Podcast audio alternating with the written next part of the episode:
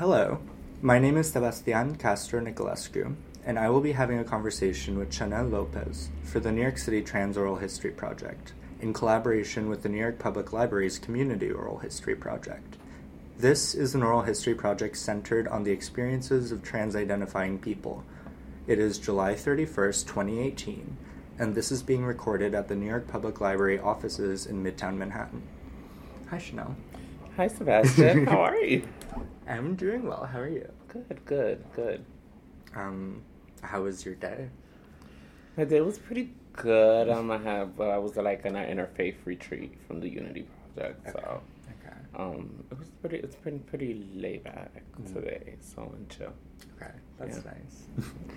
um, so I guess just to get started, um, where are you from, and what was it like growing up where you were from? Mm. Well, I was born and raised here in Manhattan. Um, back then it was called Spanish Harlem. Now it's called East Harlem. Actually, it was called El Barrio. Um, so I was born um, in Metropolitan Hospital. I was raised all my life up until like the age of like fifteen. No, bitch, about twelve. Okay. Then I I was going back and forth to like Boston with my father because my mother and my father divorced at a young age, and I was around like three, four. Okay. And so I was always going back and forth, and um, I lived for what for three years in the Dominican Republic, Okay. and uh, growing up, I had such a like, I don't I don't recall having the best childhood. I feel like I was deprived from a lot of things that a child would normally enjoy or go through, um, especially like living in my fa- in Dominican Republic with my father's family. Um, you know, being this, I was always feminine, Mm. and that was my my. It wasn't my issue, my problem. It was my family's issue and problem with me, um, because they didn't understand why I was so feminine, why I walked so feminine, why I didn't say hello. You know, very masculine. I was very feminine, even saying hello. So like you know, my mother was going through her second marriage and so you know she was focused on that and on work and stuff like that and so i was sent to my father's. And then my father left me in boston with oh, my stepmom and he left to dominican republic and ended up marrying his long time sweetheart hmm. and so I had to finish middle school in in in um, Boston, and it wasn't the best time there either. Okay. You know, um, and then I was sent to Dominican Republic. So growing up, it hasn't. It has. I don't know. I I look at some of the kids now, or like the kids back then, and I'm like, I wish I could, I would have gone to my high school reunion or my graduation or my prom, and I feel like I was just taken away from all of that. Know, so growing up, it wasn't very, it wasn't easy for me at all, especially being feminine and growing up in a Christian home with with machismo from my father's side and like my mother's side. You know, my mother was always like, "No, don't walk like that, don't act like that." You know, so. Um, and I had my grandmother, my grandfather, of course, but my grandmother always was very accepting. You know, my mother was the one that had a hard time um, dealing with it in the beginning. Okay. It was more because she thought she did something wrong. Mm.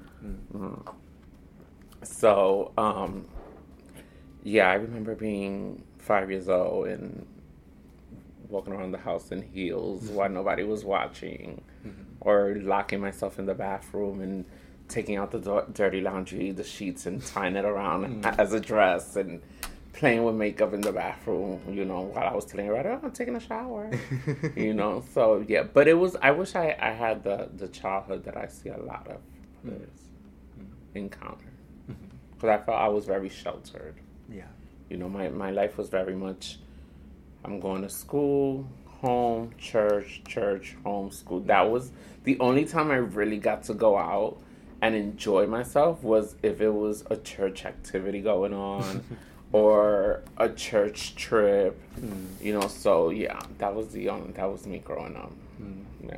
Okay. So you were living in El Barrio Yeah. until 15? No, Uh, I was well. I lived in El Barrio up until I want to say eleven, Okay. okay. and then between 11 and, and 13, I was back and forth New Okay. York, Boston, Boston, New York. One year I was in Boston, one year I was in New York. Oh, So- I yeah, I was just never settled in one place. Okay. Um, and then when I turned 13, I ended up going to Dominican Republic. Okay. Um, and since it was just not the best experience, Mm-hmm. um, I ended up coming back when I was 16. Okay. Yeah. Okay. And so you mentioned like church activities being like a big part of your upbringing or like the ways in which you got to like go out. It was the only way that I was Yeah. able to go out. Like if it was somebody's wedding, if it was somebody's Mhm. 16, if it was the church's function, anything that had to do with church, that was the only time I knew I was going to be able to have fun. Okay. Okay. And um, what church did you go to in El Barrio? Um, they closed actually. Okay. It was the church. It was called Holy Agony. And go figure the name. Oh wow! oh my god! yeah. So, um, but I was born and raised in that church. Actually, I um prepared kids for their first communion, their baptism, their confirmation. Hmm. So I did all of that. I was even an altar boy. My mother even wanted me to be a priest, Oh, and. I at one point was like, I want to be a priest. Wow. Um, and so what was growing up in El Barrio like outside of just like the church functions or like what was school like there? Oh, school was horrible. I remember getting jumped constantly and Mm. bullied all the time, especially especially in junior high school, which was the local junior high school that everyone went to. Yeah. Um, and I remember always like always having a fear of going to school because every day was I was being bullied for being feminine. Mm. Um, I was being bullied because all I did was hang out with girls. Mm. I was being bullied just for the way I dressed because I was never the, the kid that dressed up to date like Mhm. everyone else, you know. Um, it was it was always a constant bullying. I went through my whole junior high school. Well, I should say part of middle school Mhm. And junior high school bullied. Mhm. I remember like in middle school, living in Boston, I had to do you know they had this thing where the girls go on the the girls line and the boy go on the boys line. And so of course I went to the boys line and then I would get I, I remember this one kid making fun of me talking about you're on the wrong line. Mm. And I'm like, what are you talking about? You belong in the girls line because I was always very feminine. Okay. So even growing up, like sometimes I wish I took hormones back then in middle school Mm. because I, I think my life would have been totally much different, you know. Um, but I was it, it- even that was just a process of always. I dreaded school. Mhm. I dreaded school every day, Yeah. straight through my junior high school years. My high school years wasn't so bad, you know. Um, I really was quiet, silent in a corner. Didn't. I was that one kid that you probably thought was gonna bomb the school, mhm. or go crazy shooting. You know what I'm saying? Because I was just always in a corner. Like I didn't have no friends. Mm. I didn't have, you know, I had a lot of friends in junior high school, Mm. but because I graduated a year early, Okay. everyone else graduated on time. So I, I left junior high school Mm. and I ended up going to high school first, and it was just very, like, I was just very, very, I really never have friends. Mm. Yeah. How did you get to finish a year early in junior high? I forgot. I think I took a test or something Oh, like that. I'm, I'm not really sure how how that happened, Mhm. but I know that like all my friends, for some reason, I was, I ended up graduating. I have a vivid recollection, recollect about that. You know what I mean? That Mhm. word. Yeah. um, but it's um, but that I ended up graduating, and it was you know it was fine. High school years was like I said, I was very sheltered, very quiet, very in to myself. I did meet this one person that till this day we're like best friends. Oh wow. Um, so I'll never forget her. We we caused havoc, but she was she was like a as they call a fag hag, Mm. Mm. and so she had a gay friend Okay. That they lived in the same block. They lived Mm. together in the Bronx. You know, they were it, they were like best friends and stuff like that. Mhm. And so she one day called me over Mm. and we started talking. She's like, "Are you gay?" And I was like, why are you asking? you know, but I never considered myself gay. Mm. I've never felt that I was gay at all. I've Mm. always felt like a woman Mm. all the way. And so even growing up at like my grandmother's when I was of age, um, like around my twenties, Yeah. um, I would like go to my some of my friends that I had across the street and I would like dress up and go to the clubs with them, Mm. you know, dressed up or hang out. I was always everyone knew me in the block though Okay. you know so because you know you in a in a four radius block and everyone in those projects grew up together Yeah. So like i knew that from like anyone from 103rd street to 96th street Mm. we all knew each other Mm.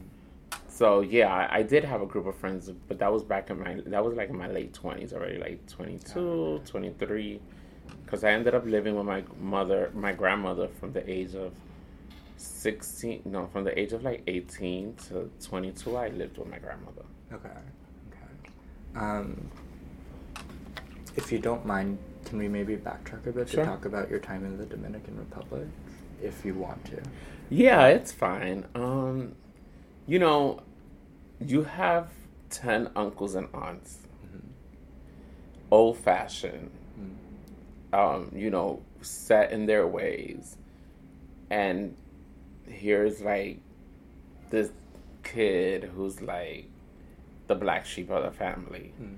Because it's like, you know, all my uncles and aunts, they grew up together. And then their kids all grew up, you know, grew up together. And I grew up with their kids, my cousins, but I didn't have that close, close bond like the rest of them had. Yeah. And like till this day, they have. I do have like one or two cousins that really, really like talk to me and look for me, and I look for them, you know. And she, her birthday was actually on Saturday, um, so we're like we're like a year apart. Okay. Um, now that was the cousin that I felt like she always had my back, Mm. um, and we always we was always together, Mhm. and um, because it so happened that around the same year that I was sent to Dominican Republic, she also was sent to Dominican Republic Okay. because she was from New York. Mm. So she, the first year and a half that the first year that I was living in Dominican Republic, she wasn't there. Mm. So I was just isolated. I was just like always isolated because every time I went, it was the tradition was every night my father, my stepmom, and my little brother would get in the car and they'll head to the next town. Hmm. That that's where my other uncles lived. My grandmother, may she rest in peace, and my grandfather, may he rest in peace. But every time I went, it was like a constant like nitpicking at me. Mm.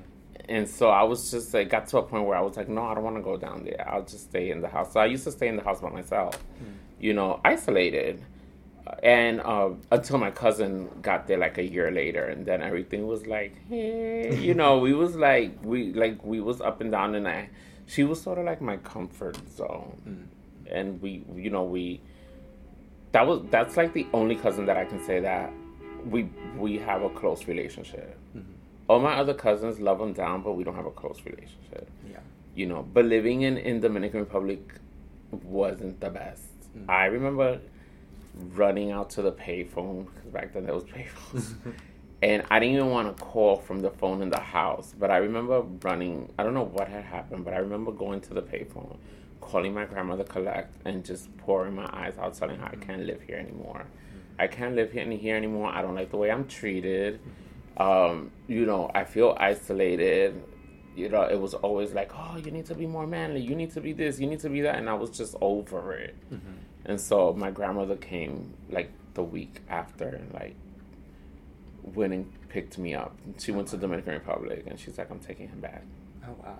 And so that that's how I ended up coming back at the age of 16, 17, 16, yeah. I was turning 16 Okay. when I came back from DR. But it was because, like I said, my uncles were very, my aunts are very strict. My uncles are very machista. Mm.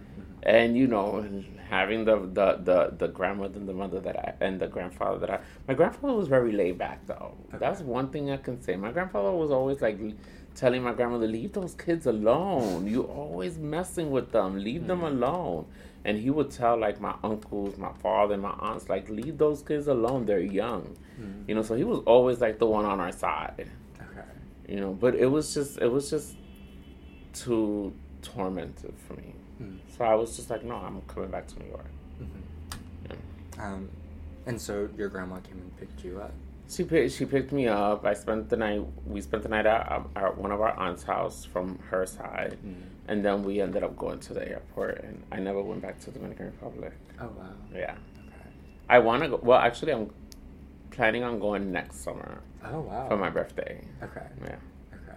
Are you looking forward to that, or? I am, but I am not gonna stay with any of my family. Yeah. I'm gonna stay in the town close to where I used to live, Mm. which is like a tourist place. So we're gonna get like an Airbnb or something. Oh. Cause my cousins are going too. Oh, nice. Yeah. Okay. Yeah. Um, but it sounds like you had like a pretty strong relationship with your grandma, the one that came to. Yeah, um, I've always my grandmother basically helped my mother raise me. You know, while my mother was at work and out, you know, so she, my grandmother basically quit her job because I used to have a babysitter and the babysitter was abusive towards me. Oh wow. So my grandmother ended up quitting her job because she's like, I don't want nobody taking care of you, taking care of um, sh- me.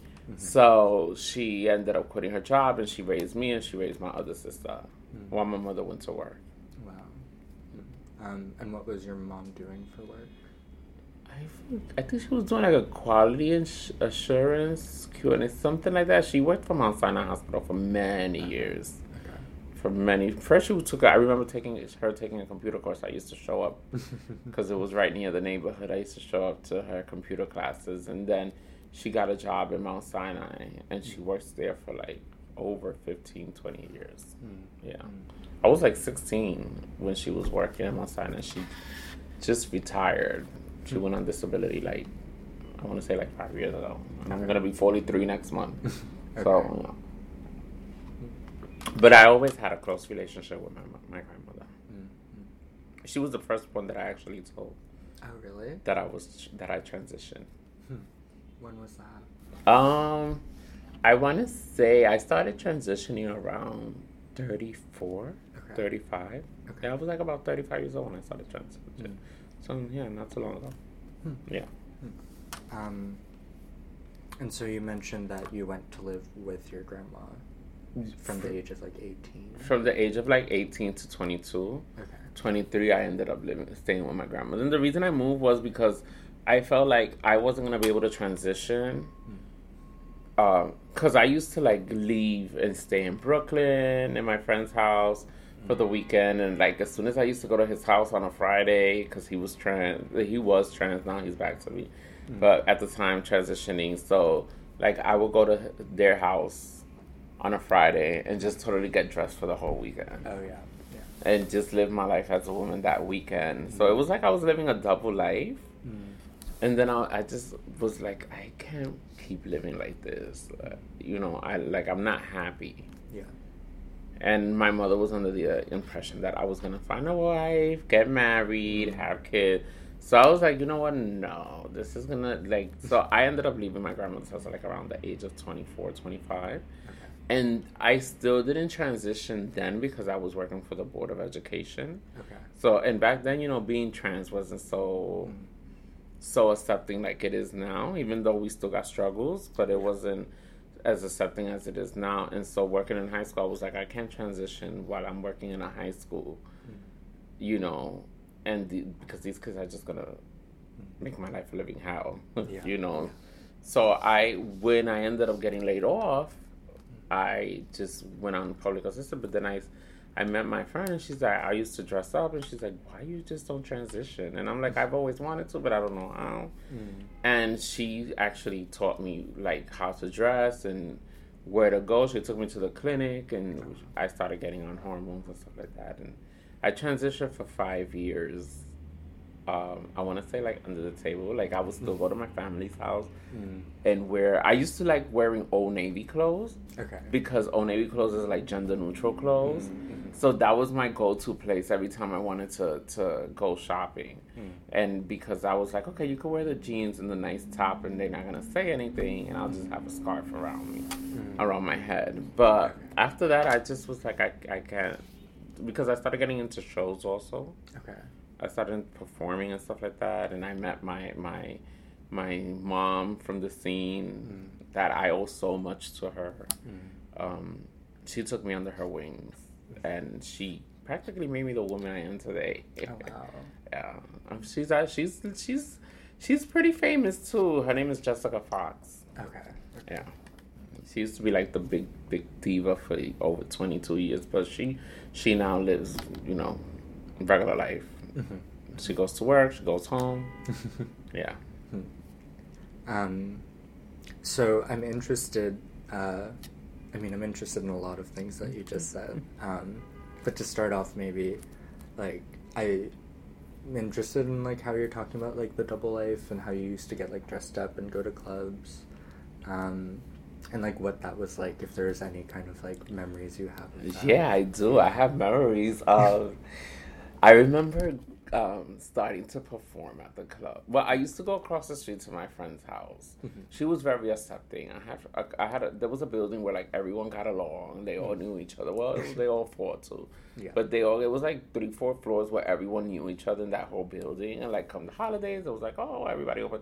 So I kind of became like that became kind of like my second home. Mm. So when we when we didn't go to the clubs a lot, but when we started going to the club, I would like run to their house and like do my makeup, put on my hair. I used to look horrible. I used to look so horrible. Now I look at the pictures and I'm like, what the hell was I thinking about? Um, and so I used to, and I remember like going to the clubs. I remember also going to Gay Street down in the village mm. and like dressing up in the alley. Oh wow! Um, and going into Pieces because mm-hmm. I used to perform at Pieces. That's why I first started performing at Pieces. Okay. Um, so I used to go. I used to remember going to there because I wanted people to think that I was able to leave my house mm-hmm. like that. Mm-hmm. You know that I would have this support, this invisible support in mm-hmm. my head.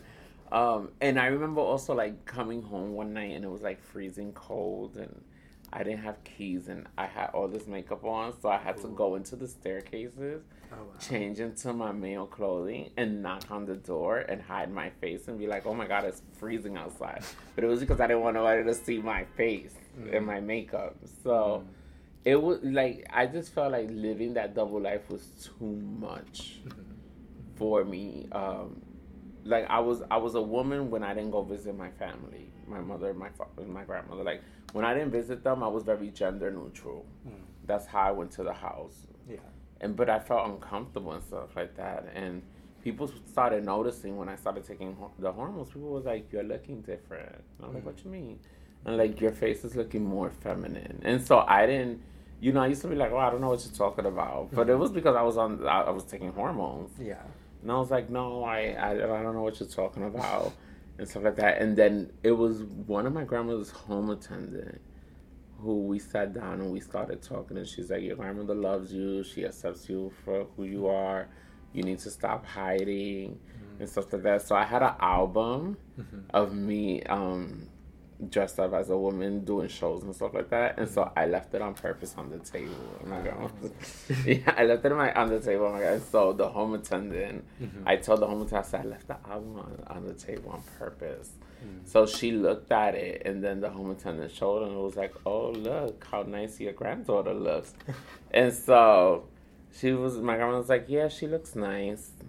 Um, but she wasn't. She was just. She was taken back about it a little because she was like, like you know she didn't she was taken back a little. And then I then after a while she came around and she was like oh you know that's my grandchild. Mm-hmm. I'm gonna accept them no matter what. And they still have they have a place in my heart always. So I just once she went with it I just was like the hell with this. I am going to change my name. I'm gonna just live my life. And there's still people from my church that haven't seen me yet. Oh wow. They had it's a, but the I want to say like sixty out of forty have seen me already.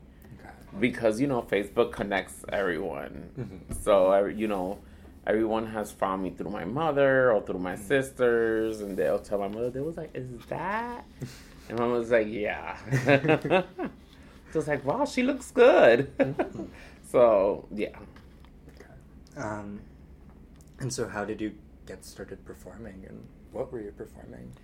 When I used to, well, I've never really been a specific artist. But, Okay. Like I never mimic any artist. I have like whatever song is in. That's Mm. the one I perform. Um, so that's where I met Jessica Fox, my mom, Okay. because I used when I used to go to Brooklyn Mm. and dress up. There was a club called Crash Okay. at the time. I don't know if you ever heard of it. Mhm. Well, Crash was like very.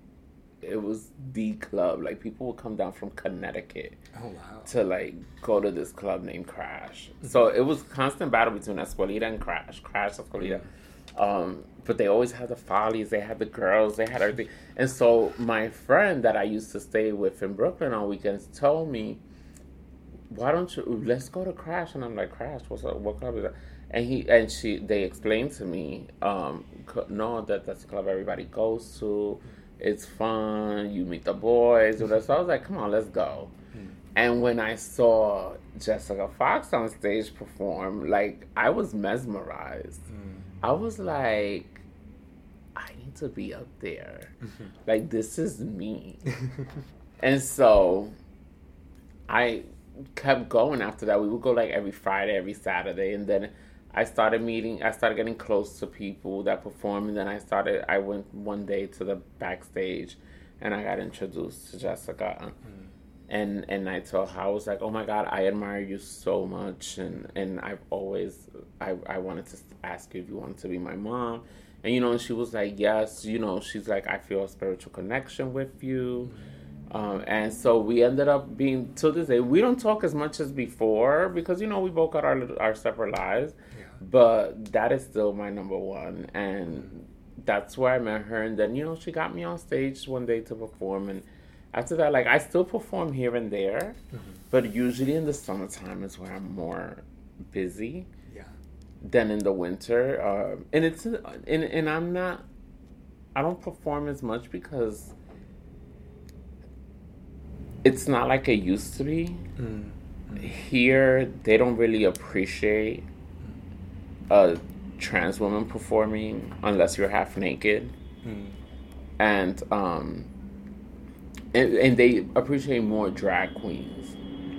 So that's why, and you know, and a lot of the promoters they want you to put a, uh, they want you to put a production for them, but they don't want to pay you production money. Oh yeah. So I was like, you know what, the hell with this. I'll do it here and there, but it's not like I live off of it, Mm. you know. So, but I love performing. I love being on stage. Mm-hmm. You know, it's I love the. I'm a Leo. Leos love attention. We love to be the center of attention. Mm. Um, but I definitely uh, that's one thing. I back then I said to myself, I am going to live my life as a showgirl. I'm just gonna sleep all day, and I'm just gonna go do my shows and live off of that and stuff like that. But then I was like, mm. when I started, I I started getting into that scene when it was already starting to like fade away, Okay. and the clubs were starting to shut down. Mm. You know, like I was a regular on Stonewall. I used to perform at Stonewall every, like my schedule was really back to back. Like Mondays and Fridays, I was at Stonewall. Tuesdays, I was at Splash. Wednesdays, I was at Heaven. you know, Thursdays, or sometimes every other Saturday, I was at Escuelita. Mm.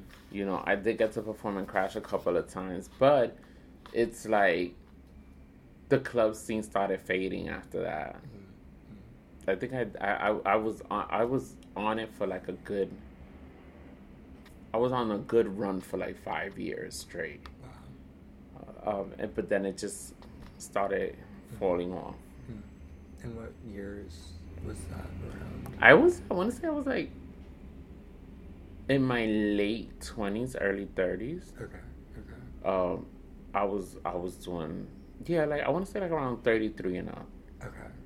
Yeah, 30, so uh, maybe like ten years ago. Mm. Okay. Yeah. Um, and what was the scene like? Um, what kinds of people like? Uh, the scene is shady. The scene is very shady. It's very um if you don't look uh, my sister's Jasmine International. Okay. Um and me and her got close and it was like people try to put us against each other Mm. and it was very much like you need to be like her you need to have body you know because it's always been like this thing that it, if you're a trans woman you have to be searched out. Then you have to look like a barbie and i i i'm gonna get my surgeries done but not because society tells me i need to go mm-hmm. get my surgeries done i'm doing it because i want to feel comfortable with myself and i want to do it mm-hmm. you know um so it's like the scene is very shady It's very shady and is and is and it's easy to get hooked on drugs. Because mm-hmm. I myself uh, openly say like I was hooked on drugs for a while. Um, I was living in abandoned buildings, and I didn't like you know I was just at a point where like I was like almost near overdosing. Mm you know, and it's because then the depression hit. You know, I thought I was in love, and that person wasn't it. So it just like all came crashing down. Mm-hmm. So yeah, so that that from the age of thirty three to like the age of like I want to say thirty eight. Those years were really rough. Mm-hmm. Those were like the roughest years ever. Mm-hmm. Yeah. Um and Jessica Fox. How yes. did she? How like was she as a mother? What did she like help you with? She just, ha- you know, she she always demonstrated to me. She, she always said, like when I I'm the type of person that I would listen to like what others said and I would let it affect me. And I'm not gonna use the words that she used, but she said you can't let these guys, you know, the scene, um, affect you this way. Hmm and you can listen to them. You are who you are, and you don't let no one change you. You know, and she always said, "You're special. You're."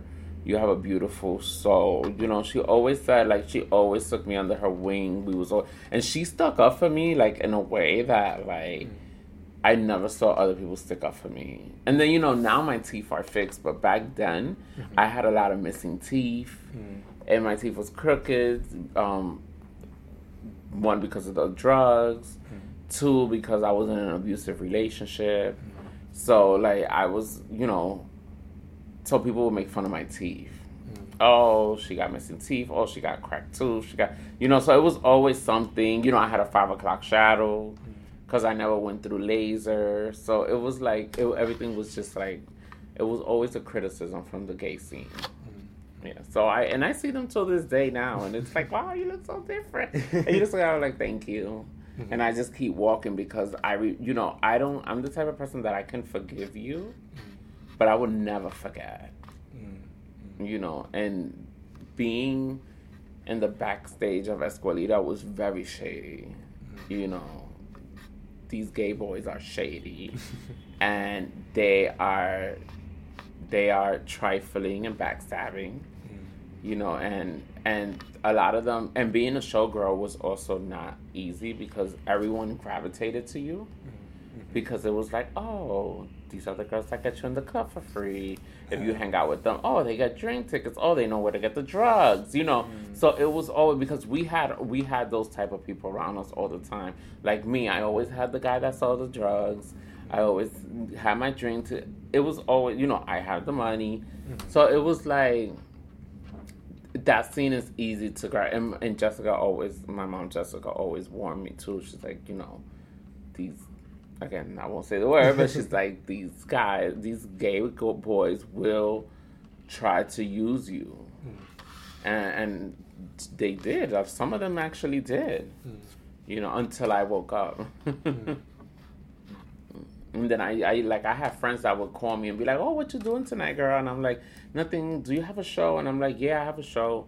Or I'll be like, "No, I got invited to this club. So, oh, can I go with you? You know, I don't have money, but I want to go out." And I'm like, "Okay." But then when you got to the club, you wanted drugs, you wanted free drinks, you wanted, and I'm like, "No." So then, like when I met Jasmine, Jasmine will be like, "Girl, let them go on their own." Mm. notice how they only call you when they want something or when they want to go out. So I tested that. I was yeah. like, you know what? She's let me test that. And when I started telling people meet me at the club, mm. then people started fading away. and that was fine. so, how did you end up meeting Jasmine? I met Jasmine at a club performing with her and Crash. Okay. hmm Um, We was performing, and so we got really close after that. Um, she moved to Florida, so now we're like very, you know, we'll say hi to each other here and there. mhm. But yeah, life for me is way different now. I gotta say than when I was like 30, 33. Mhm. You know, I'm more conscious of like what friends sh- looks like should look like, Mm. and so I'm I'm okay with not having people around me too much. Like before, I used to be like, oh my god, I wanna like I wanna walk around with an entourage, you know. But I'm okay with not having that. Like now, I hang out with like one person. This is like my son, my best friend, my sister, my Brista, my you know my brother's sister. So it's like this person, you know, is the only person like I confide in. I talk to them, and it's because they have demonstrated their loyalty Mm. towards me. So it's like I'm okay with having one friend instead of having 20 acquaintances. Mm. Yeah. Mm, so yeah. That makes sense. And I think a lot of people like talk about club scenes as like a community, but it's really like not that simple. It's not. Yeah. The club scene and the gay scene can be very vicious. Mm. It can be very vicious. Well, back then, because now, like, the clubs, the clubs are shut down. Yeah. You know, Escuelita closed, um, um, Excel closed. All these clubs have closed. Stage 48 here and there, but, you know, they now you get bar clubs. Like mm-hmm. you want to go, you now the party's at a bar. Yeah. Yeah. It's not like before that you would go to an actual club. Mm. And what were the club spaces like? What did it feel like to be in? They were good. Like I like Crash. Crash when they were in Steinway, Queens. It mm-hmm. was a nice, huge space. Mm-hmm. They actually turned it into a titty bar now. But then they have moved to this place on Twenty Third Street called uh, called the Old Le Pollet, and their place that place was gorgeous and beautiful. I miss Crash when it was there. Mm. Um, it was down in the city on Twenty Third Street, and then you know like Sound Factory closed down. That was like the place to go. And it's like the club scene back then. The space was was you know good. Then they uh, Morocco was good, but then they closed it too. So it's like you really don't have nowhere to hang out anymore, unless you just want to go to a bar. Yeah. Yeah. Yeah, it's like a totally different landscape. Yeah, everything's totally different. The club scene is not like back then. Mm. I mean, I used to be in Escuelita like every day. when Crash closed, Mhm. I used to perform in Escuelita like Friday, Saturday, Mm. mostly Saturdays and Sundays. And yeah, but I was always there. Like that was the place to always be at. Mm. Yeah. And where was Escuelita? Escuelita was actually on 39th Street between Oh. 8th and 9th. Oh wow. Okay. Yeah, it was that, and that's where like me and Jasmine got really close because we used to go every day, every night to perform. We always would book together Mm. and stuff like that. But yeah, um, but then they closed that club down. I don't know what they made it now. Mm. And then the owner moved his party to Excel, but they closed, and then he was, they he that he was killed. Oh wow. Okay. Yeah. Hmm.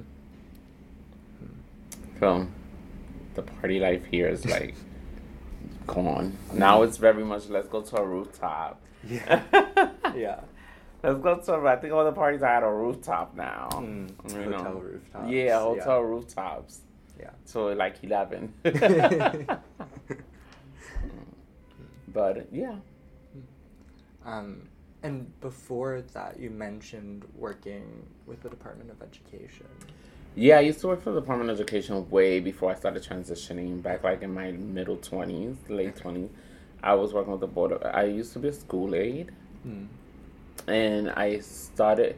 Everything was fine when I worked at um, Martin Luther King Junior High School, which was an all high school at the time, Okay. because I knew everyone. I had actually graduated from there. I used to go to that school from there. There also, I'm actually I graduated from City High School, but I used to graduate. I used to go to that school. I went there for like three years, Mm-hmm. and I um I was a school aide there, but then things started happening. They transferred me. Mm. Then I got transferred into my old junior high school. Funny enough, Oh wow. and but it was under the whole administration. But I, don't- I it was don't know what was going on, Mm. the whole mix up and stuff like that. But then, um, I ended up going to a school in the Bronx Mhm. with a principal that never got along with me. We never got along, which just so happened to be that that principal was the boss when I was a school aide at my old high at my old high Oh, school, oh. and then he got transferred out of there, and he was put into a, a a school in the Bronx, and it so happened that I ended up being in the same school, and there was a lot of like one day I got into some trouble. I didn't report it. Mm. And it was, but I didn't report it because we still didn't have. There was no. I was. I was on trial, Hmm. so it was. But it was. It had nothing to do with me. Um, and so when they found out that I was innocent, Hmm. they they um you know they dropped the charges and stuff like that. But the reason they let me go was because I failed to report it. Hmm. That I had gotten arrested, and I got arrested, and I spent one night. Oh wow. Yeah. So that's why they said it was like you didn't report it. So that was a problem. Mm. So yeah. And so, what were you doing in the schools? I was a school aide, so basically just like I would be the lunch monitor. I would be downstairs, which is so weird because like in my school years I was like isolated, Mm. and it didn't feel any different when I was a school aide either. I was like, ugh, like, and I was always like, I don't want to be here. Mm. Like, leave me in an office working with paperwork and stuff like that. But they would put me in the classroom. They would put me in like detention classrooms to watch over the kids. And you know, being a school aide in the school system, it's not the most respected position. Mhm. Um, I don't know how it is now, but yeah, being a school aide is not is not respected the way it should be. Um, and so you mentioned like facing some encounter with the police. Um, Yeah, so I was hanging out with this guy who was actually doing false checks, mm, and I didn't know. mhm. He claimed it was a company, and so I was cashing the checks to him. Ah, okay. I knew something was up, but I really didn't pay attention to it back then because you know I was like, oh, I was a little naive, Mm, and so the cops ca- caught on, and they arrested me. They asked me questions, but I really didn't know what was like. I they thought I was making the checks, and they thought I was, and I was like, no, like I don't even have a check. I don't. How do how do you even begin to make Mm. checks? You know, and so it, it caught up, but the person that actually did it um took the blame and was like, you know, she didn't have, she really didn't have nothing to do with it. She really didn't know what was going on mhm. And so that was the the you know and, and so that was where things started like i want to say things started going downhill Mm. but then that's when i started transitioning Yeah, yeah. so yeah Mm.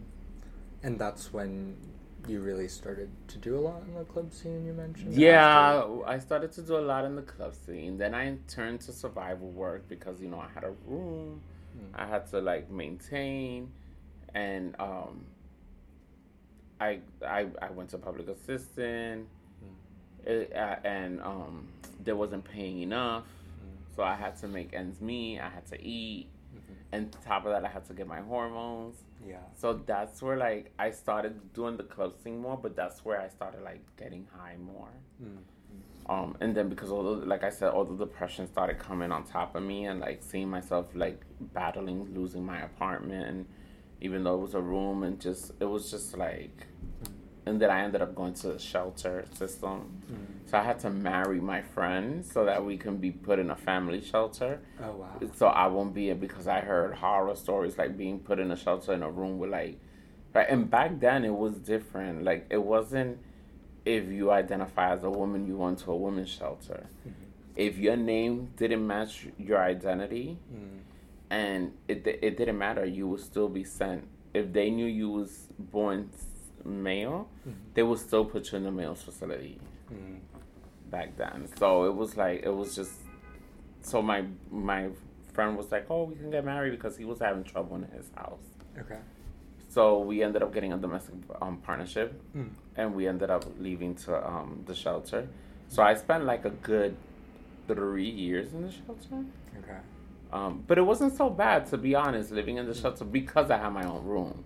Oh yeah. And uh, um, I was in a good section. Um, first, they had me on 23rd Street and 8th Avenue.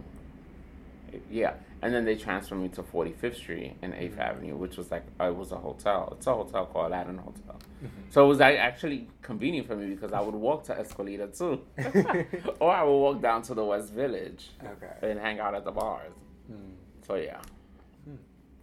And so, like, even in that moment, you were still like were able to engage in like in the club scene. And, Yeah, and I think that's where I was able to engage more Mm. because being, you know, being in that area and starting to perform and stuff like that, I was able to just, and I wasn't working. Mm. So, like, my nights consist of hanging out and, Mm. You know, and going to the clubs. And so it, it made it easy for me to perform. Now, like, as you get older, like back then, I would go clubbing all night and get up the next day like nothing. Now, Mm.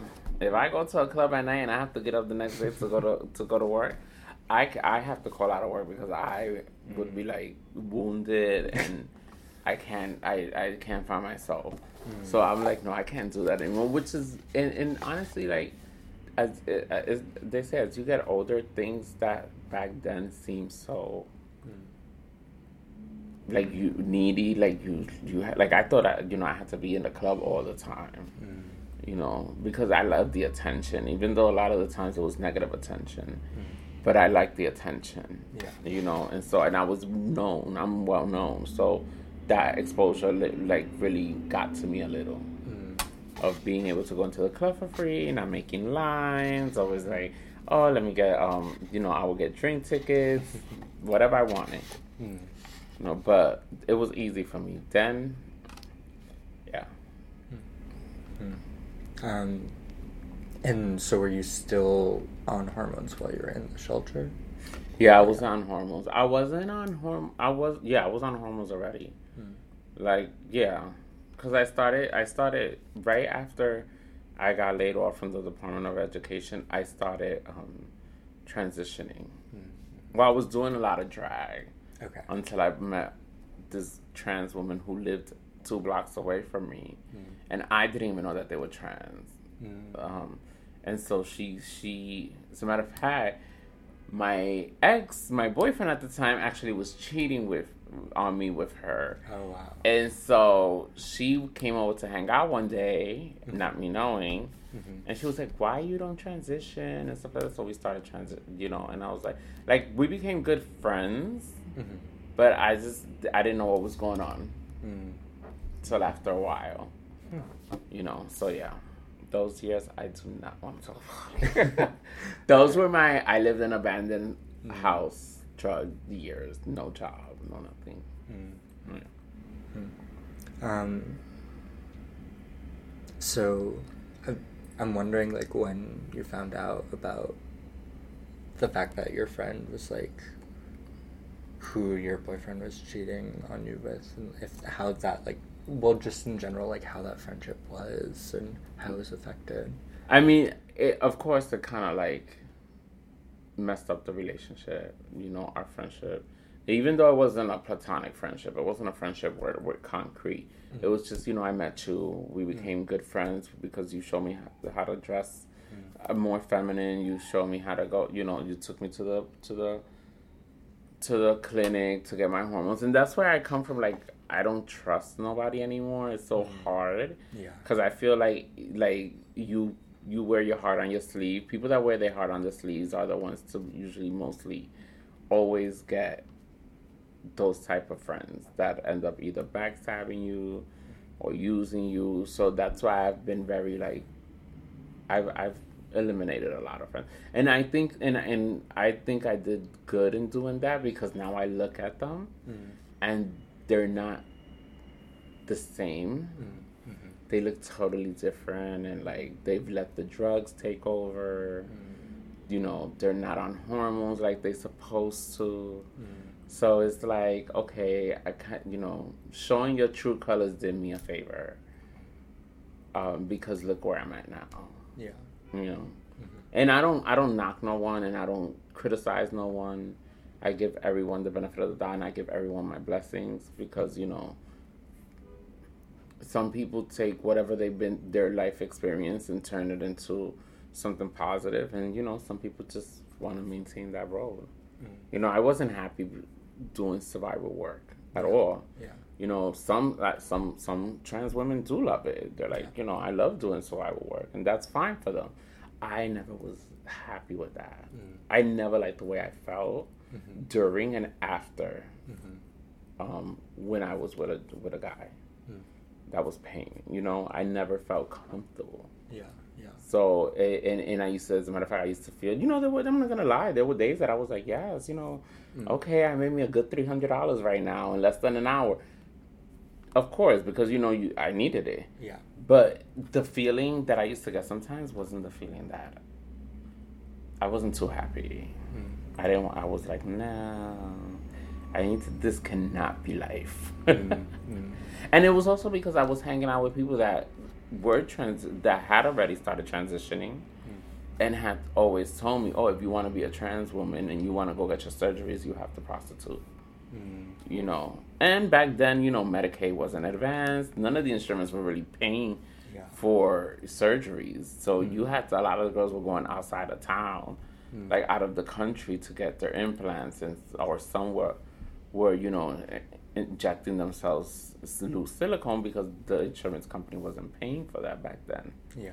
you know so that you know so that and then losing my job and then it was just like everything was just like and i was like i don't know how i'm alive. Sometimes i'm like i'm alive by the grace of god. I have a purpose here. Mm.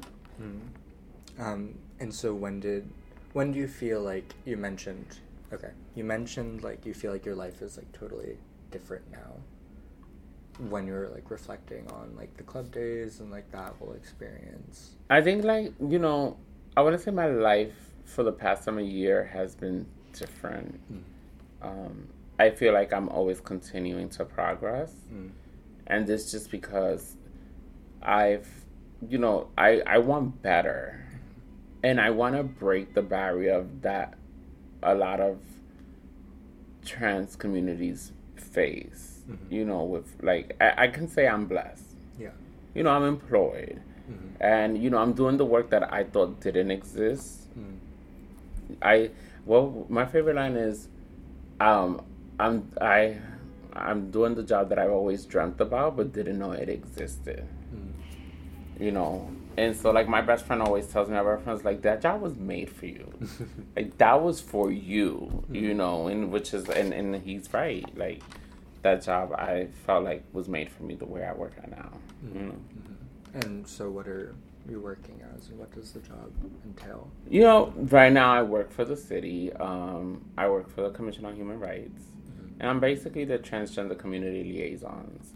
So basically everything that, that is trans related Mhm. that falls under the 21 protective categories, whether it be like discrimination, any form of discrimination, um, um, immigration status, anything like, you know, but it's trans related, Mhm. I'm like the go to person. oh wow Yeah.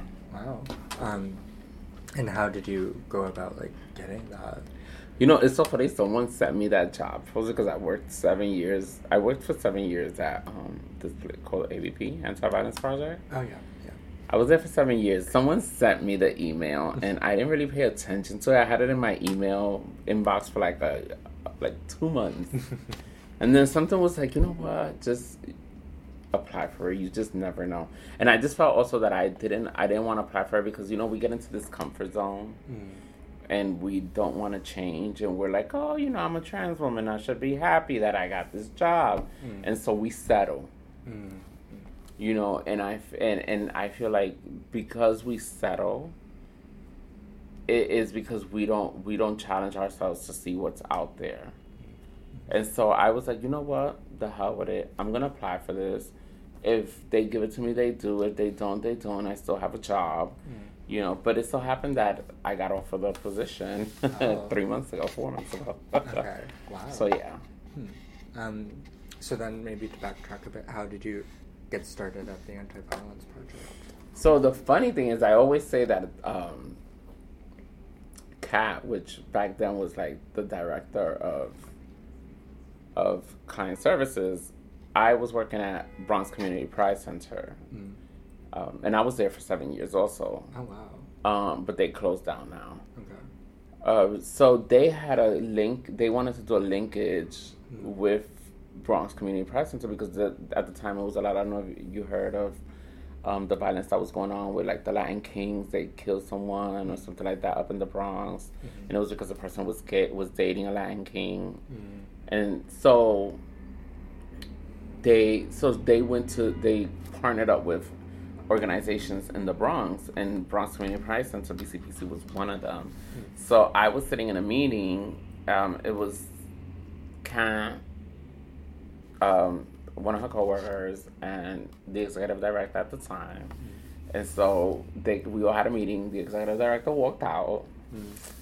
Kat was like explaining about the job description and everything, and and I said I was like, hmm, sounds like a job I should go for. and Kat was like, well, you know, we would love to, but you know, we don't want to we don't want to step any toes or step any boundaries. And I was like, oh, you're not. What's your business card? and so I got the business card, and then I emailed my resume and stuff like that, and I went for the interview. And I we always say the joke. Kat is like my mom boss at mm. work at AVP, so I always we have the joke that she stole me from from BCPC. Mm. Um, and so, but there, I felt like that job at AVP was the job that I needed to grow professionally mm. and develop professionally. Mm-hmm. And because of the job that I did at AVP and Tavares Project was the reason I landed this job. And because I'm known in the community. And the reason I'm known in the community was because through my shows, Yeah. yeah. through, you know, pageants, because I've done pageants before. I won like two titles. Oh wow. Um, so because of that, I guess people know who I am. Mm. Yeah. And so, when did you start using the kind of like, um, I guess you could say just like the fame you had in the community, right? From like the pageants and the clubs towards like community organizing. Yeah, right. Um, because I when I started doing the whole club scene, I just noticed also how our trans community and our LGBTQI um, youth were like. I, I was just like, there has to be a change. Mm. There has to be a voice, and there can't be, you know. I don't want to. I don't want the the person that's young that's gonna transition think that the only thing you can do is sex work Mm. to transition. You know, so it was like I just felt like that there was a need in the community to have someone to, and I don't want to be. I don't want to say that I'm the voice of the community because there are a lot of other trans women and trans men that are doing the same work that I'm doing Yeah. right? Um, so the only difference is like I work now and like in government, Mhm. you know, but there's still trans women and men that are doing the work and they are great advocates and you know great mm-hmm. leaders. Mm-hmm. But I just felt like you know like back then I just felt like I need to change. One, I didn't want to continue doing survival work. Two, I wanted to change someone's life. You know, I didn't want them to go through what I went through um, growing up and transitioning. So I felt like I needed to. That that's where I became like a counselor advocate Mm. and started like you know um, go, going through that through that road. Um, and so, what were some of the steps you took to like get out of the situation you're in and into like these more organizing? It's fun. It and so it's. I always say you never know what des- destiny has in store for you, right? Because I and you and and I always believe you meet someone for a reason. Mm. Back then, um, you know, I hung out with people that from the club scene. Mm-hmm.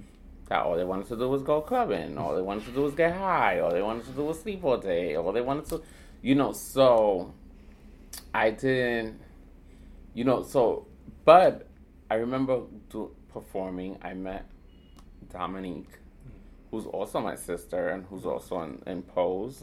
Mm-hmm. Um, she plays Elektra Abundance. Yeah. Um, she actually, me and her, we've been we've had our sisterhood for like twenty plus years. Oh wow. And you know, she worked at Bronx Community Pride Center. Mm-hmm um, she was running the trans group, and she used to be like, "Come to the trans group, come to the trans group." And I came to the trans groups, and I was like, "Oh, you know, I would love to do something like this," mm-hmm. you know. And then when she, when they would do events and they needed a performer, she would bring me. She always brought me to all the shows that she, mm-hmm. she um was booked. She would always say, "I got my sister with me," mm-hmm. you know, stuff like that. Um, so she got me a lot of bookings, and so there were. I was working at this place called arrive. Okay. And so I was still in between on drugs and like so, but it was a harm reduction place. Okay. Okay. But there was someone there who was trans, mm-hmm. who wanted my position and started feeling. Um, my supervisor at the time had with stuff saying that I'm going to work hard, that they know I get high, and mm-hmm. it was just a lot of things. And so I got, I it so happened that right when I lost my job, I was getting an apartment from the shelter. The mm-hmm. shelter had put me an apartment. So um, I was desperate. Mm-hmm. And so um, Dom- Dominique introduced me to the executive director of BCPC at the time. Mm-hmm. And I explained to her my situation, and she gave me a position mm. there. Um, first, I was like a hotline volunteer, like a hot, I was working on a stipend. Mm-hmm. Uh, then you know, she um and then she they were looking for someone who was like community liaison. Mm-hmm. And so she hired me on the spot for that because she liked the way I spoke on the phone. I've always spoken very professional on the phone. Mm-hmm. I've always been organized. Mm-hmm. So she liked that and she hired me. And that's where like but at BCPC I didn't learn too much. Mm-hmm and I was a counselor and I was doing HIV counseling. Plus, I took a lot of courses like to be a, a, a, tester and stuff like that. But I didn't learn so much because there were certain people that worked at BCPC. Mm-hmm. Everything was good until like Ty- Dominique left. Okay. And, and our father at the time, Larry, may he rest in peace, he left. So it was like I, I was just at war all the time with everyone else, and I felt like because they always thought that I was the executive director's pet. Mm-hmm. And I'm like, I'm not her pet. If she tells me to go to the bank, I'm gonna go to the bank. If she tells me to go, yeah, I'm gonna go. She's yeah. my boss. Yeah, yeah. You know, but there was always like a constant battle when I went in there. So I didn't really grow professionally. Mm-hmm. Um, and then it was until I got to BC um, AVP that that's where I started. But going in, that's where I got I started. But at BCPC is where I started with my counseling and doing advocacy work and you know doing the learning about like the trans groups, doing running the trans groups. They had you know they had youth drop-ins. Mm. They had I know there's a couple of documentaries on me, and there's one based when I was working at Bronx Community Pride Center. Oh wow! So yeah. Hmm. And so, how did it feel to like start doing that work and really be like engaging? It felt good because I started hearing positive things from people like, "Oh my god, thank you so much." I've never, you know, and and and also because I did shows kind of helped because people felt like, "Oh, like you know, she's like famous." No, I'm not famous. but you know, it's like, "Oh my gosh, she works at BCPC," and, you know, and I was always at the club performing, and I and like now, you know, I think my my fame has developed drastically. Mm even though it's like no i'm just an average girl you know just trying to make a difference in the community. Mm-hmm. and i've always been a firm believer of like treat i'll treat you like i want you to treat me. Mm-hmm.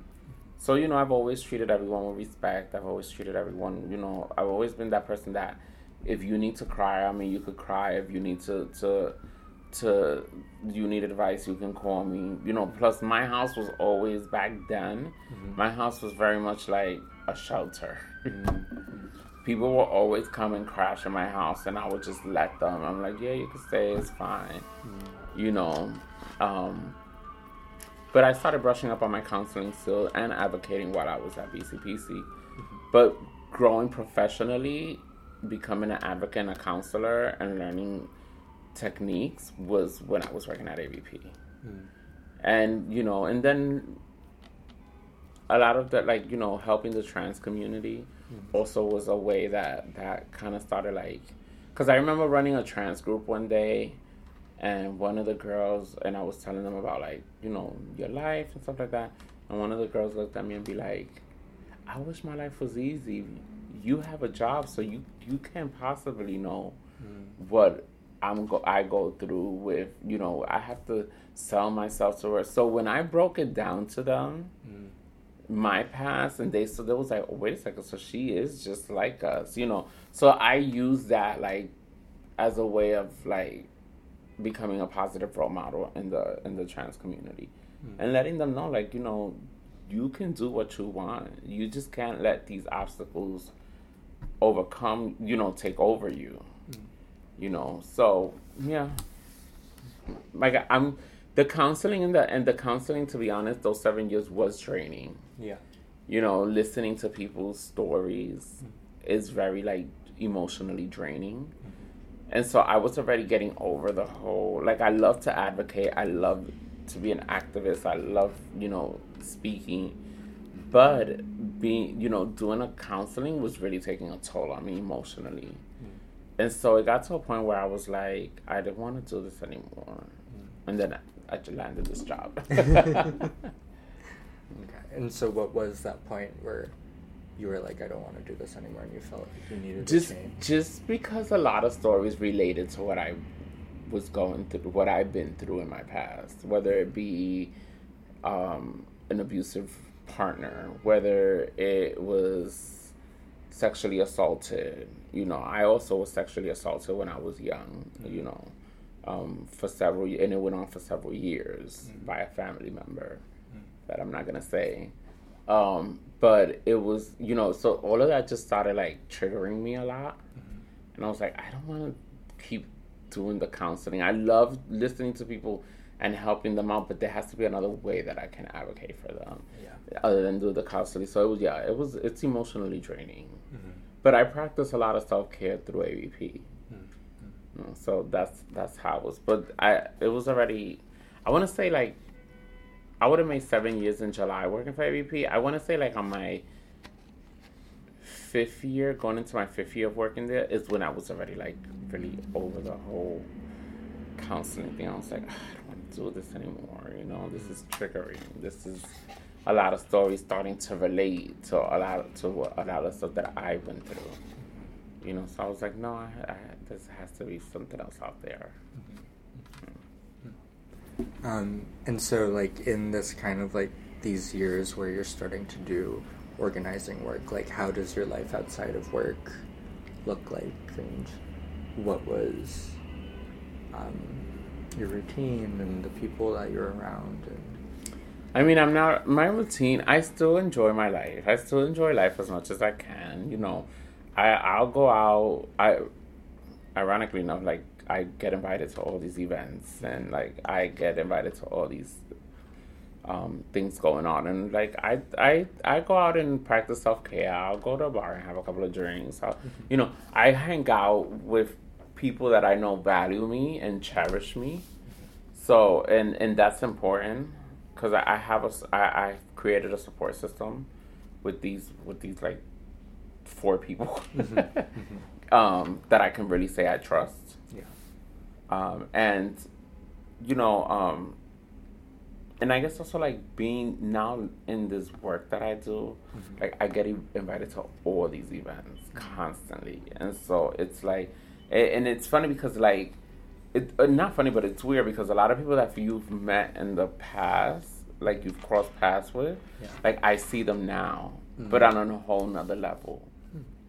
And so I guess you know I've I've had my I've always had a good reputation, even though people have tried to taint my reputation. Yeah. But I've I've always had a reputation where people always knew that if they came to me to talk to me about anything, mm-hmm. you know, I was the type of person that if I had to if I have two dollars in my pocket and you need those two dollars, mm-hmm. and I'm never gonna see two dollars again, I'll give those two dollars to you because you need it more than me. Mm-hmm. You know, I'll survive. I'll, I don't worry, I won't eat. I'll go to my grandmother's and eat on my mother's. You know what I'm saying? Like Yeah. that's who I've always been. Mm-hmm. You know, to this day, I have people inbox me and be like, you know, I just want to say thank you mm-hmm. because when I was at my lowest, you gave me a place to stay. Mm-hmm. You know, you you gave me. I mean, I I I I've done my couple of fucks ups too. You know, but I'm not perfect. Yeah, yeah. Mm. So yeah. Hmm. Hmm. Um, and so, what's your relationship with your family been like through that whole process as well? You mentioned like going to your mother's house to eat or grandmother's house to eat, or Yeah, I mean, my process is, is with my family is, you know, my family is definitely now more accepting than ever. And so, like, you know, my mother has no problem. Like, sometimes I'll be like, Mom, I'm hungry, I'm coming over. She's like, All right. um, or, you know, my grandmother's house. My relationship with my family has gotten way better than than it was yeah. 10 years ago. Mhm. you know, so definitely. Um, and so, like, you know, yeah, I don't have a problem. Like, I'll go to my mother and be like, I spent the night at my mother's yesterday. Mhm. I was like, Mom, I'm staying over. She's like, okay, fine. Um, yeah. So, what is your work now? Like now that you've kind of like gone into like a government space, what? How has it changed? What are you up to? I mean, now, right now, because I'm only fresh, Yeah, I've only yeah. been for a couple of months. I mean, you know, I entered at the most busiest time of the season, which was Pride. Oh yeah. So, you know, I, I, my role right now has just been networking Mhm. and creating a support system. Mhm. Um, so, or creating a go-to Mhm. Cause I mean, I in a couple of years, I kind of want to like run for office now. like that's where my goal is at now. That's where my mentality is at. Like, hmm, maybe come city council or you know stuff like that. I, I and I think I could do it. Oh yeah. Uh, you know, so but my ro- my working for government has changed like drastically. I feel like I got more respect. I get more respect now. Mm. You know, like for when people because I I have a big following on social media too. Mhm. So like every time I post something, it's like, oh my god, I saw it. Yeah. So, Mm. and of course, like also like being the only trans woman of color openly, uh, open trans woman of color, and working for government, the only one. Yeah. Yeah. So that's like a big deal. yeah. Know. Yeah. So that has helped me grow more, and the fact that my boss loves me, the commissioner, is, you know, she loves me, you know, and I love her. She's such a badass. I always say she's such a badass woman, Mm. and she's so empowering, Mm. you know. Um, and she's she's like she wants to take me to the next level. You know, she's a big supporter of the trans community. Oh, that's great. Yeah, she's a real big supporter. Mhm. She knew about me before I started working there. Oh, wow. Yeah, she's like, you know, when is she starting? Mm. Um, so yeah, I mean, it feels like we kind of got the like gloss of like the whole process. Um, but is there anything you want to go like more in depth about, or anything you want to talk about a bit more? or Anything we maybe missed? I don't know. I feel like I've said enough, right? I don't know. I, I, I, I don't think there's. I mean, my next step, my next goal is, you know, get my own apartment, move out of my room, get my own apartment, hopefully meet someone in office, Mhm, mhm. um, and maybe and run for office. Yeah. you know. Yeah. So I mean, that yeah, I I I just I'm I'm gotta just want to say like I am grateful where my life is at now, um, than where it, where it was at several years ago. Yeah. You know, and I can only continue to strive for best. You know, eventually I actually do want to be in, in um, I say I want to be a public figure, but in mainstream, Mm. not just you know in the in the trans or gay scene. I want to be like well known, Yeah. like throughout mainstream. Mhm. You know, so but in the cis world and the trans world, Okay. I want to be a household name. Mm. So yeah, I'm then I'm wondering like maybe how you just feel about that as a process now that like you mentioned Dominique is your sister. Like she's like getting there now with Pose. She, I know like, she and everybody always asks me why I have that when I'm gonna be on the show, and I'm like, I don't know. um, but yeah, you know, I'm so proud of her because I remember 15 years ago we used to sit down and talk like what we wanted to do in life and you know how we she wanted to model and you know and be famous in modeling and in social media and in the mainstream. And i always said like i want to make a difference in the world. Mm-hmm. and you know i want to be like this person that everyone knows or like you know i want to be i want to be a public figure. And like 15 years later like here we are. Yeah. You know like she's doing a show and and i'm working for government you know? Yeah. so it's like it, I would love to be more on on on the media side of things, you know, um, but that will come. Yeah, everything in due time. yeah, but it's great. I'm proud of her. Mm-hmm. Proud of her. That's amazing. Yeah, yeah. We barely hardly speak anymore, but mm. you know, I understand. She's always busy. Yeah, yeah. But she does text me from time to time when I was like, sis, she's like, I love you, sis. I'm sorry we haven't gotten in, in touch, but I will get together soon. And I was like, okay, no, like, because she's always on the go. Mm-hmm. Mm. And they always, you know, she's always making all these appearances and going places. So. Oh, yeah. Yeah, she. I mean, she invited me to the premiere, the private premiere that they had. It was beautiful. Mm. You know, all the cast members were there. It was open bar. it was buffet tables all over. It was really nice. Mm. Yeah. That's great. Um, anything else? Hmm? No. Yeah. Pay attention to your TV. I might be yeah. popping up there one day. Oh yeah. Not through Pose, but maybe through something else. I always said I kind of wanted to create a reality show, hmm. um, for, but for trans women, but not trans women the way they're constantly being portrayed yeah. on TV, but trans women working you know, like the life of a trans woman in office or the life of a trans woman, you know, um, with a regular nine to five. Yeah. So yeah, I always want to kind of always been wanting to like create a a reality show like that. yeah, like shifting the narrative. Yeah. So yeah, let's see. Yeah. So you better keep our eyes out for that too. yeah, because I never, you never know. Maybe mm-hmm. someone wants to cast someone like me to mm-hmm. the reality show. I'm willing to to be followed and mm-hmm. in my day to day life. Mm-hmm. yeah. So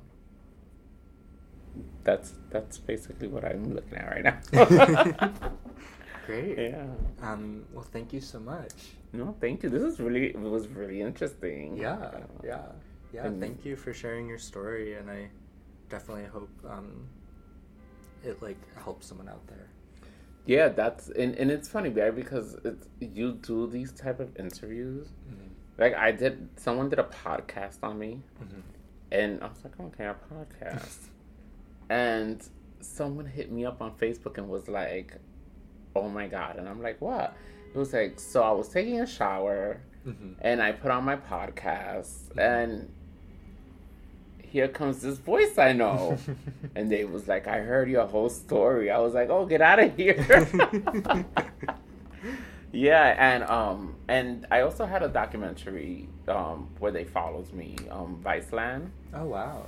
So yeah, um, it was called. It's the program was called Balls Deep. Okay. So um, they followed me for like a whole summer, two summers ago. Oh wow. Yeah. Wow. So hopefully, I'm like, mm, let's see if someone picks that up and be like, I want to follow her, you know, and make, make it a reality show. mm-hmm. Yeah, yeah, and hopefully we're just like adding to like the kind of like public archive of you, right? yeah, because that's what it seems like, right? Mm-hmm. This is will be out there, so yeah, yeah. yeah. Who knows? cool. Great. Yeah. Thank you. Thank you.